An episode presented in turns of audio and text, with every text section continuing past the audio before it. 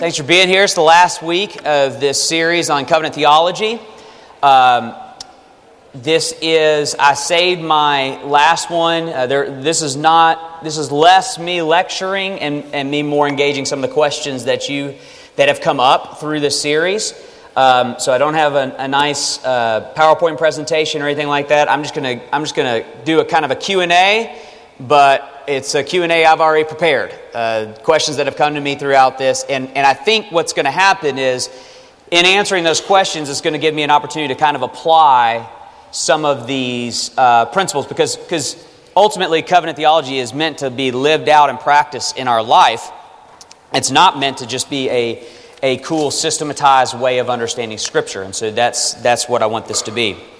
Um, so we're going to jump right in, and, and there, were, there were a lot of good discussion, a lot of good dialogue. I'm choosing the ones that were asked, not just probably the most common questions asked, but um, the ones that um, probably need a little bit more clarification um, about. Uh, because if you'll remember in week one, I talked about um, you've probably never had anybody sit down and um, maybe you have, but it doesn't happen in most churches where you sit down and talk about this is covenant theology, this is dispensational theology. And when, we, when I said that most churches in our day are dispensational in their theology, um, that's, it's not like it's taught. They don't, they don't sit down and kind of systematically take you through the dispensations, though some do, but it's more caught. It's more, um, it's just, it drips, the, the, this dispensational theology kind of drips down into our lives and implications. And there's a couple big ones that come out of that that people kept asking. And I totally understand these questions. And I'm just going to tell you up front if you are, um, if you're older than, uh, I would say if you are older than 45, um, you're really not going to like a couple of my answers today. Okay? I'm just telling you because you grew up um, you grew up in a church evangelical culture that taught you if I believe what I'm about to tell you I believe, um, like I'm a heretic. Okay, it gets that bad. Okay, so there there is equate people in um, because dispensationalism was a wonderful response to uh, a liberal progressive movement in the church, it became associated with conservative theology. And so if you don't embrace some of these tenets of um, dispensationalism, you are kind of looked at as, um, as a crazy liberal guy. So um, I'm just saying that up front. Just listen to me. Um, just know that historically, um, I got history on my side. Um, I'm not the only one who thinks these things. This is actually what the church has always thought, but it doesn't seem like that now. But if it, but if it frustrates you, especially when we get into the Israel stuff, um, just just it, let's let's keep the dialogue going okay? Don't don't don't don't get mad at me. Um, i mean you know get mad at me if you want but uh, anyway let's go. All right.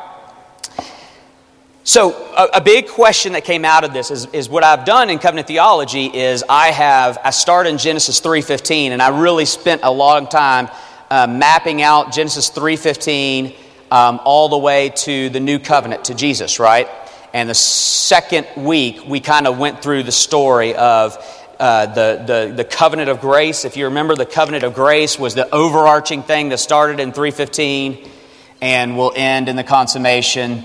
But inside of that covenant of grace, there are these successive covenants uh, Noah, Abraham, Moses, David covenants. And all of these find their fulfillment in the new covenant, which is what we looked at last week.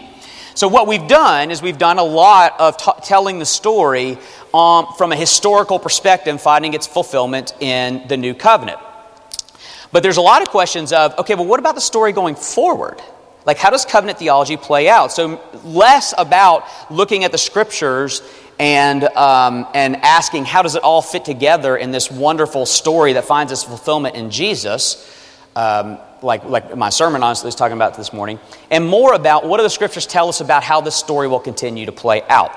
Um, and so let, let, me just, let me just go there a little bit. After the new covenant, we're obviously not done with the story, right? I mean, we're not, we're not in glory, not new heavens, new earth. So what, what's going on now? And, and, and where's it going? And how's it going to play out? And all these different things. Now, the big question to that is um, somebody asked, um, a couple people asked after the first week, I think I heard you say that you, that you don't believe in the rapture. Is that true? And uh, yes, that is, that is true. Uh, the rapture is a. Um, is the rapture going to happen? I can say to you, um, based upon the authority of Scripture and the history of the church, no. You're not going to get caught up invisibly to heaven and leave your clothes behind. Um, it was invented about, it was invented in the late 1800s by dispensationalism as an outworking of dispensationalism. Now, I talked about in the first week why it's become so popular. Um, the Scofield Bible and then the Left Behind series more recently are very dispensational, and, and it's all about the rapture and all that stuff. But, but, but, but I, I'm sorry to disappoint you. Do not be expecting the rapture. That's not where the world is heading toward a rapture. Um, and, and I, am not just going to make that claim. I'm going to, I'm going to read. Um, I'm just going to read the verse that is that is where they the uh, rapture theology began in the late 1800s. Um, and this is Matthew 24. This is the main verse. There really is no scriptural evidence for a rapture um, in the Bible. The closest you come to it is Matthew 24, um, verses 37 through 41. So let me read that and, and critique it a bit.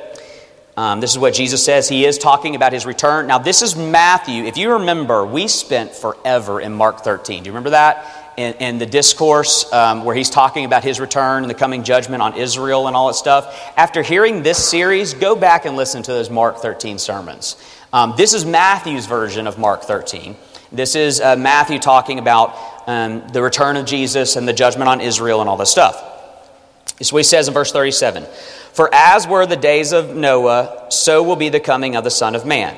For as in those days before the flood, they were eating, drinking, marrying, giving in marriage until the day when Noah entered the ark. Verse 39 And they were unaware until the flood came and swept them away. So it will be with the coming of the Son of Man. Two men will be in the field, one will be taken, one left. Two women will be grinding at the mill, one will be taken, one left. So you got this picture of these two people, and when Jesus comes, uh, one is going to be taken away and one will be left. Now, um, that's the main passage for the rapture. Um, they point to the Thessalonians passage where we will meet Jesus in the sky. That's not hard to, to see really what's going on there. Um, so let me engage this for a second. I, I don't think it'll t- take me very hard to do that. Um, please remember what Jesus is saying here. He's saying, as in the days of Noah, it will be like that for the coming of man.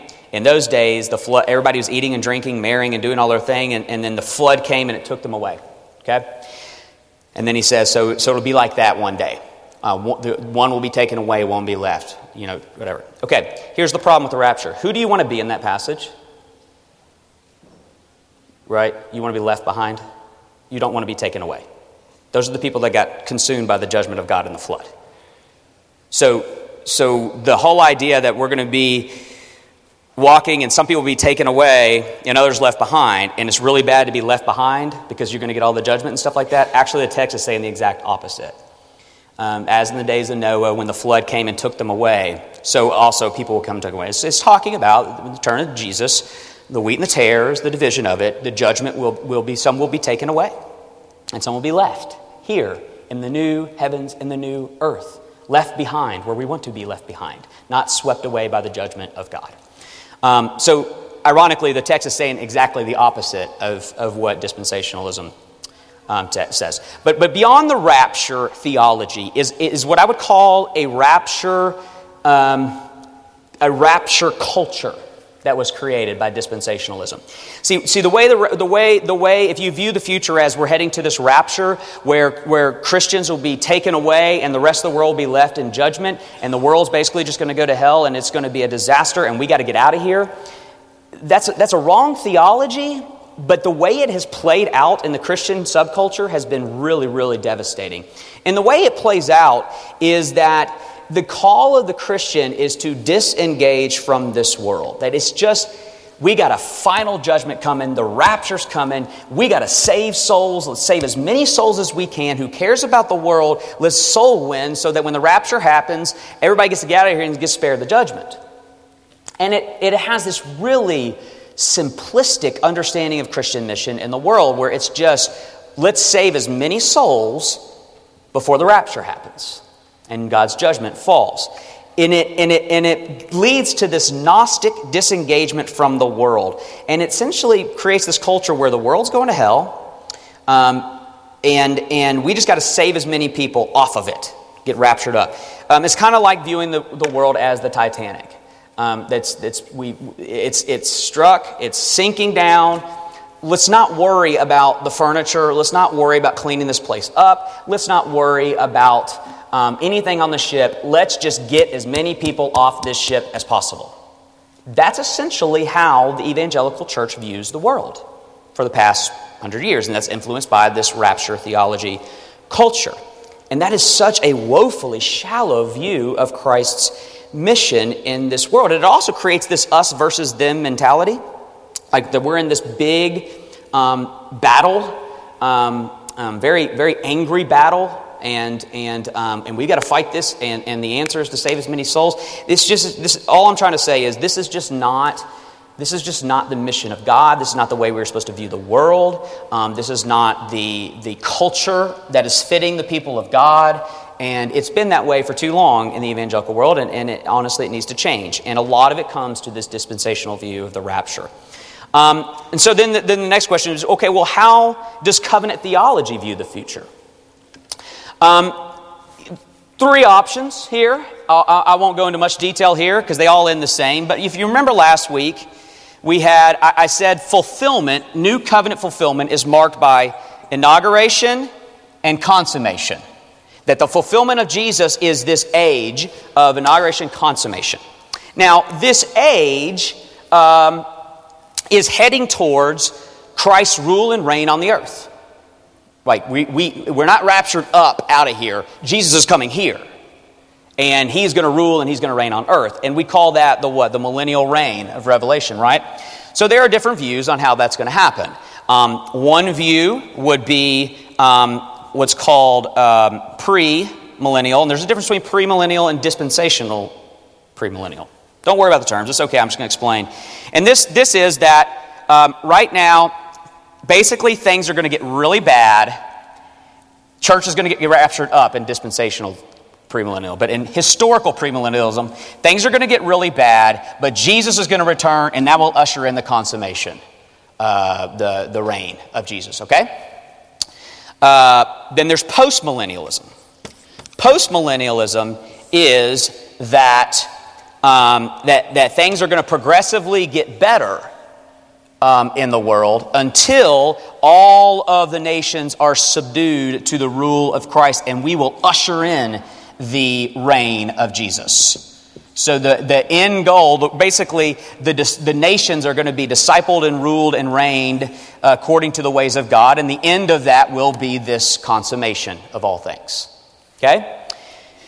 Then there is the happy medium, which I always love to fall in, the amillennial view which views the reign of Jesus as a spiritual reality that is at place right now, that we are in the reign of Christ. This is that, that Jesus, when he came, he inaugurated that reign, and that is a spiritual reality that is still at place, and we are heading towards that becoming a physical reality, which will happen when he returns.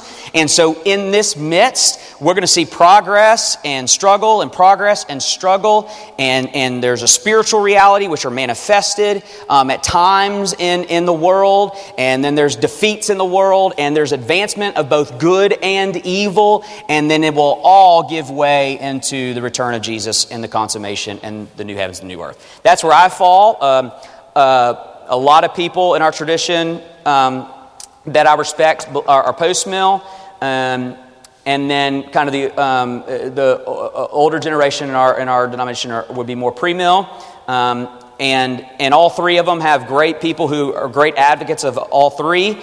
Um, but the point is, is that we view the future as inauguration, consummation. How we end at consummation, there's differing opinions, but it is not the world's going to be destroyed. There's going to be a rapture out of God's people, and then God's going to pick up the story from the Old Testament with judgment, and then Israel be restored, and it's all about Israel. So that's how we view the future. Clear, correct? Yeah, you can take pictures of that, or. Um, so.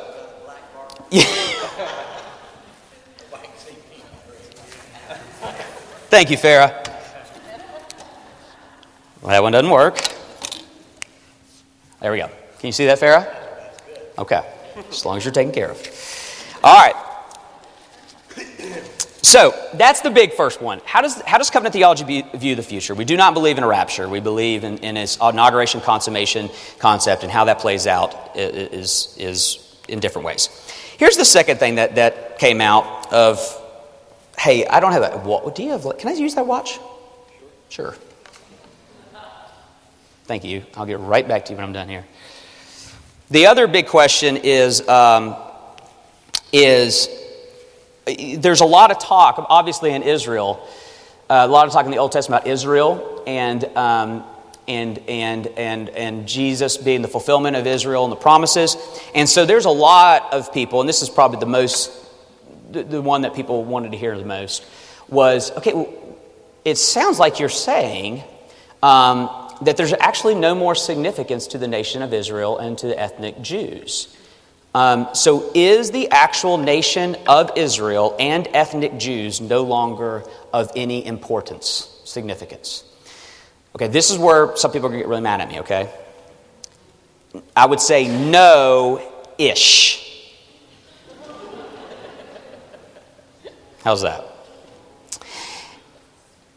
The reason I say ish is because in Romans, after Paul lays out his robust understanding that, that, that, that the church has become the fulfillment of Israel. Remember, we talked about last week, I think it was, or two weeks ago, that in Abraham, the descendants of Abraham, the children of Abraham, are not those who have the physical descendancy of Abraham, the circumcision of Abraham.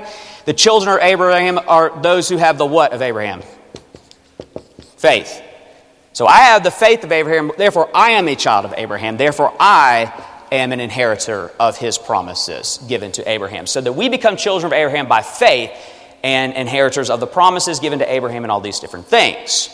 And Paul, I mean, Romans 3, 4, uh, certainly 4, Abraham is justified by faith and we by faith. So Paul lays that out in Romans. And then at the end of his argument, which culminates in the question that um, everybody wants to ask well, what, what about the Jews? This whole story has been about the Jews. What, what about them, Paul? He first answers it with Romans 9, right, which is the, the famous text on the doctrine of election, where he says, hey, God can choose whoever he wants to choose. And then he explains the whole thing as this, um, he, explains the whole thing as a, as a vine of God's promises. So you got, he says that there's a vine of God's promises. He promises to save Abraham and his offspring, and there's this vine, and there's these branches off the vine. And Paul said, Does God not have the right to cut off a branch and graft one in? And then his point is that by faith we are grafted into these promises of Abraham. Okay? So we're a part of the line.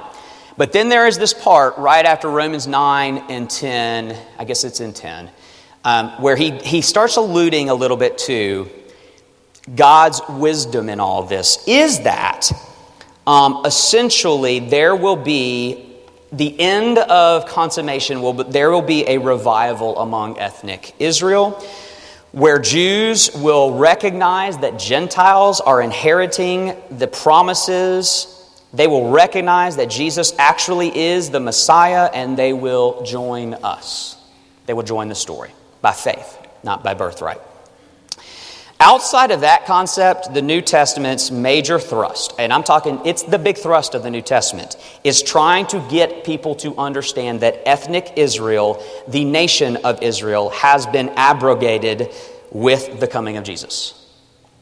That, that, that circumcision is of no longer value, that the ceremonial laws of Israel are of no longer value. I mean, this is the big obstacle of Acts. This is their struggle that culminated in Acts 15, where the apostle says, No, circumcision doesn't matter anymore, nor do any of the laws. And so, what happened is, we talked about this in the law of Moses, there was the moral, uh, ceremonial, and civil laws of Israel. The moral laws are universal and true. The ceremonial cleanliness laws, what you can eat, what you can't eat, um, things like that. That and the civil laws of this is the nation, And here are the laws of the nation that, that I want you to, to go by that these, these two categories were fulfilled in Jesus, were abrogated, is the language in Jesus.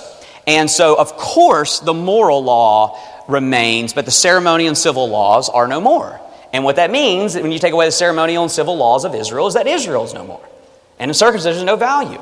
So, here's what, I'm, here's what I'm trying to say Israel is a great country because they are a democratic ally in a region of the world that desperately needs it. Um, it is a country that is uh, an important place for an important time, but there is nothing divinely special about that nation. And that's really important to understand. They are not the center of this story anymore. The church is the center of the story now. It is all about God's promises to the nations, and spiritual Israel is the fulfillment of that promise, meaning Christians, being followers of Jesus. And the way you see this play out, going back to dispensationalism, the way you see this play out is when dispensational took over, and you're going to see some of this. Israel, when, when dispensational took over and put the nation of Israel as the center of all things, it's all about Israel. It's all about the story. We're just a parenthesis. We're going to be raptured up, and it's going to take up the story. What happened when Israel became, the, the physical Israel, the nation of Israel, became the center of God's purposes and story in the world? I know how to spell Israel. What happened was, what happened was, this is going to, this is going to give rise to the American, you'll, you'll see this. What happened in American Christianity is you got America here. And who is the protector in, in, in our world, in our day? Who's the protector of Israel? Who's the supporter of Israel? Who's the friend of Israel? Who is the ally of Israel? Who, who, is, who is America, rightly, by the way, politically, I'm rightly important in bed with? Well, it's Israel, of course. So now American Christians begin to start having this, without even articulating, they start making this connection. There is a divine calling to America. This nation has a divine calling to protect God's chosen people. And so political decisions, economic decisions, everything are viewed through this dispensational lens of it's all about protecting that nation. America is the most powerful nation in the world. Our duty, our divinely appointed duty, is to protect Israel. You start to see America get elevated up to this. That's what's happened. You start to see America, our culture, our nation, elevated up to this kind of level of divine appointment, as if America is more special than other nations. And then patriotic passions, which are good and beautiful, get aligned with missiological passions, which are better and more important. And America, in some ways, becomes the new Israel. And listen, when you get into that, it gets really dangerous. Israel is not Israel. This is Israel. You are Israel. You are the children of Abraham. You are the ones who are inheriting those promises. You are the ones with the divine calling to fix the world. Israel's not Israel. America is not Israel. And why I say that is because so many people make the hermeneutic fallacy of placing America inserting them into the history of Israel and trying to make wrong connections. Here's, here's what I mean. I, I, I knew I'd need an illustration here, so somebody sent me this article this week. Is Donald Trump the modern day Cyrus? Here we go. Listen, listen, listen. This is the logic.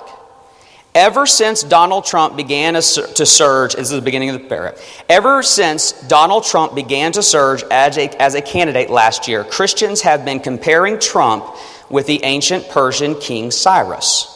Why? Some have even claimed that God has revealed to them that he will use Trump for the good of America just as he used Cyrus for the good of the Jewish people. And here's the connection Cyrus was a pagan king, right? Not a, not a lover of Yahweh by any means, but he became king of Persia. Persia defeated the Babylonians who were oppressing Israel, and that gave way to the famous Edict of Cyrus, where Cyrus let the Jews go free and restore their temple and their home. And so here's how the article says Could Donald Trump then be a modern day Cyrus? Could it be that Trump, like Cyrus, clearly does not know the Lord in any real personal way, but could still be used by God to accomplish his purposes? Okay, can you spot the hermeneutical flaw in this article? They are inserting America into the history of Israel. Right? They are taking America and saying, um, God treats America like Old Testament Israel, and that, and that the promises and the way God is orchestrating history and all of these different things is for America. So he needs to raise up a Cyrus to save America. Okay, that connection is dangerous and wrong, and it comes right out of dispensational theology. It's where it came from. The truer connection is that Old Testament is my story. That's your story. That's the church's story. That's our heritage.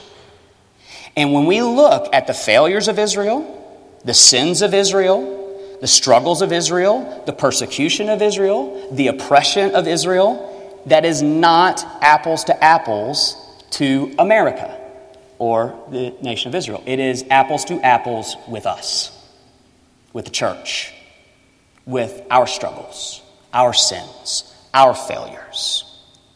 So when you look at the nation of Israel and its rebellion against the law of the Lord, you should not immediately say, Look at this, look at that culture, they're following the way of Israel. America is just like, no, no, no. Look at you. Look at your heart. Look at your sins. Look at the state of the church, not the state of America. Now, if you want to start getting into warning America about its downfall and all this stuff, I'm fine with that as long as you warn the American church I see a lot of patterns between Israel and what's going on in the American church. In a lot of ways, we're dying. I see all that. But it was never meant to be broadened out to a secular culture like America is. Israel has no divine right.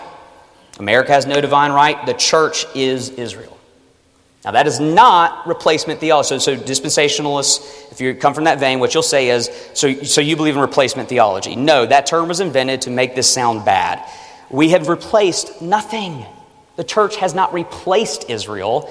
Israel is the church. The church is Israel. This is fulfillment theology. This is who we are. This is who we already always were called to be. You read the Old Testament as an application for you individually and the church collectively. And so that's how it all plays out. I love Israel. Great country, great ally, important in our modern times for what they're doing. You know, don't, don't take that where it doesn't need to go, but there is no divinely right to that. That all belongs to the church, to God's people. Um, mm.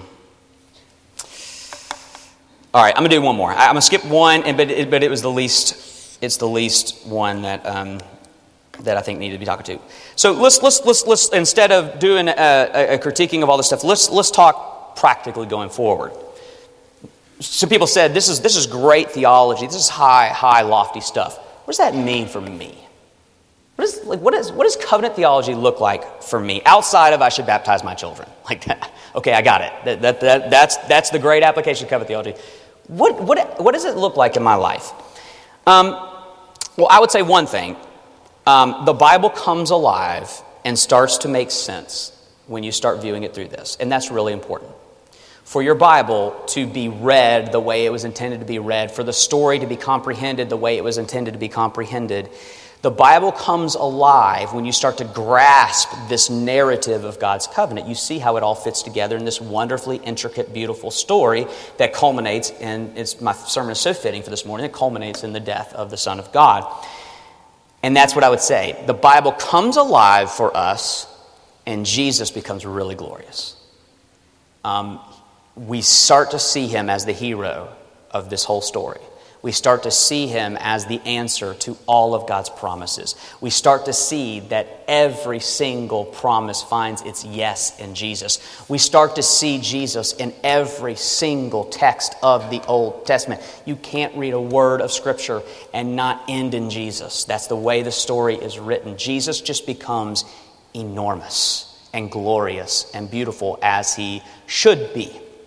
If you chop it up, you don't see the way this all fits together, if you disconnect Jesus and his church from the whole thing, it's just it's just a little phase that we're in rather than this enormous fulfillment of all things. So Jesus becomes glorious. But but here's what I would say practically to you and I'll end on this. What this means is that you are a part of a great story that is saving the world. And that story is so much bigger than you. It will, if you grasp this rightly, it will put to death the individualism that has plagued the church, um, honestly, in this. If the goal is save my soul so I can escape judgment, world's going to hell, save my soul so I can escape judgment, which has been the culture of the church for a while. If it gets bigger than that individual thing, it starts to see, whoa, it's a bigger story. There's a lot more going on, and hey, it's bigger than me. It's bigger than me. Um, it's not about me. I'm a part of a grand story that goes all the way back to Abraham, and that story is literally saving the world, fixing the world. It pushes back on our individual desires and needs for comfort. What if America, if, what if America needs to collapse to push that story forward? You okay with that? What if you need to get sick to push that story forward? You okay with that? What if your circumstances never get better? To push that story forward. Are you okay not letting Christianity be this individualistic thing that's all about me and what I want and my sins getting forgiven and me having a nice life with Jesus? Are you okay with it becoming about this big story where you are a tiny little small part of it being used? It's very empowering, but you're a tiny small part of this being used for a story that is far more greater than you, than a culture, than an than anything. Are you okay with that? Let us not be, see, here's where I'll apply Israel. Let us not be like Israel before us. Um, Israel made two flaws when it came to the story. So the promise was given to Abraham, fulfilled in Jesus. They viewed the promises this way two flaws. One, they either forsook the story and became like the nations around them. So you see that shameful history in Israel is they, they started worshiping Baal, they encountered the other nations and said, ah, let's try out your gods. And they forsook the Lord their God and became like the nations around them. That was one error they made. The second error that Israel made, you see this like in the Pharisees and the Sadducees and the Gospels, is hoarding the promises of God and huddling up and despising the nations. It's all about us. We're going to protect our national heritage. We're going to protect what it means to be a Jew. You filthy, dirty Gentiles, stay away. We got our own story going on here, and we're going to huddle up and protect. So there was either this accommodation to the world or there's this fortification of the world, and God judged both of them severely. What God wants from his people is to be a part of the story that is saving the world, not by becoming like the Lord. We will be a holy people who look different from the world, but not by retreating from the world, but by engaging the world with the God of Abraham, Isaac, and Jacob, the God of heaven and earth, Yahweh Himself. We are living witnesses to His salvation, to His story, and you are actually saving the world. It's amazing. It is absolutely amazing the calling is on you. And then you got to ask, what does that mean? It, it, it, yes, it means missions. We got to, as a church, be a part of missions, going to the nations. But again, America is not Israel. We are the ends of the earth, people. We're the ends of the earth. And so what that means is the glory of Christ will get the bluegrass. My chapter, my story, right here. I am going to do my part in this to advance this story in this area where God has me. And in that way, God's people will, will save the world until Jesus comes back. It's that easy. So let's go after it. Let me pray. Lord, bless us as we go. I pray that we would see uh, ourselves with a great heritage, a great history that goes all the way back to Abraham, our father. It comes with many promises. It's promises we don't take lightly. We, we enjoy the promise of your salvation. We enjoy the inheritance that is ours. But Lord, we don't hoard those promises. We know that we also not only receive the blessing of Abraham, we receive the call of Abraham that all the nations will be blessed through his offsprings. And so now, here in our time, 2016, in this wonderful place that we love called America, help us to do our part, Lord, in advancing this story until all the nations call you Lord and Savior. Hasten the day, Jesus. Hasten the day of consummation. Return and usher in the new heavens and the new earth where we will, the story will end and will give way to a new story, an eternal story with you and all your people without this cursed fall forevermore. Come, Lord Jesus, we await. While we wait, help us to be faithful to our callings. In Jesus' name, amen.